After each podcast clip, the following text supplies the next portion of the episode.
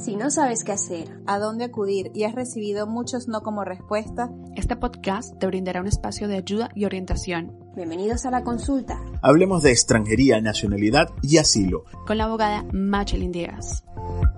Soy Marceline Díaz, abogada especializada en extranjería, nacionalidad y asilo acá en España. En este nuevo episodio de podcast quiero hablar de una parte muy personal y muy íntima, pero quiero compartir con ustedes porque es una historia que puede ayudar a otras personas que estén en mi situación a nunca desistir, insistir cuando queremos lograr algo y que estamos amparados en la ley. Yo tengo alrededor de 13 años en España. Mi madre nunca he venido a España en todo este tiempo que he estado aquí. Gracias a Dios yo tuve la oportunidad de ir casi todos los años a mi país, a República Dominicana y visitar y compartir con ella. Tuve una niña aquí en España prácticamente sola por debido a circunstancias que no pude continuar con el apoyo del padre y eso para mí fue muy duro, estar lejos de mi familia, por lo cual decidí irme cuando la niña tuvo alrededor de unos tres meses a compartir esta gran alegría con mi familia y tener todo el apoyo de ellos. Nunca tomé la decisión de solicitar algún tipo de visado a mi madre en República Dominicana en el consulado, aún yo siendo abogada de extranjería,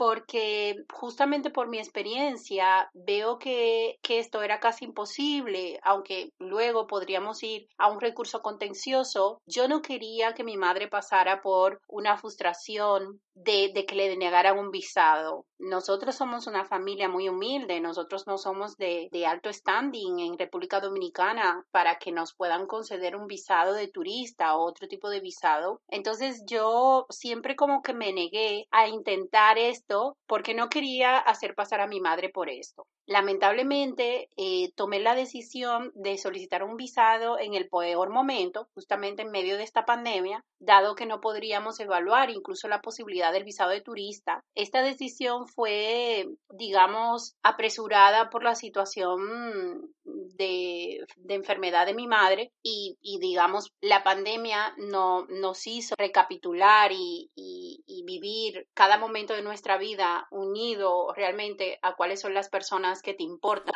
por lo cual yo decidí no perder más tiempo y solicitar este tipo de visado. Como todo el mundo ya saben, este visado a casi al 100% son denegados en el Consulado de España en Santo Domingo y yo, bueno, preparé a mi madre psicológicamente para esta denegación y luego procedí a hacer el recurso de reposición y ya al mes íbamos a hacer el contencioso. Pues para nuestra sorpresa, eh, le concedieron el visado sin necesidad de presentar el recurso contencioso y para mí esto fue algo que fue la, la mayor alegría que podía tener, digamos, en toda mi vida. Para mi madre fue un sueño y pude vivir este momento de compartir con mi madre aquí en España, de darle todas las ventajas, los beneficios que te da este país y que estoy totalmente agradecida. En este episodio de podcast he querido compartir con ustedes este momento tan feliz para mí y que espero que sea para ustedes un motivo para que sigan adelante y que nunca pierdan las esperanzas. Gracias por compartir este nuevo episodio de la consulta Hablemos de extranjería, nacionalidad y asilo. Recuerden suscribirse en nuestro canal de YouTube y comenzar a escucharnos por eBots, Apple Podcasts y Spotify.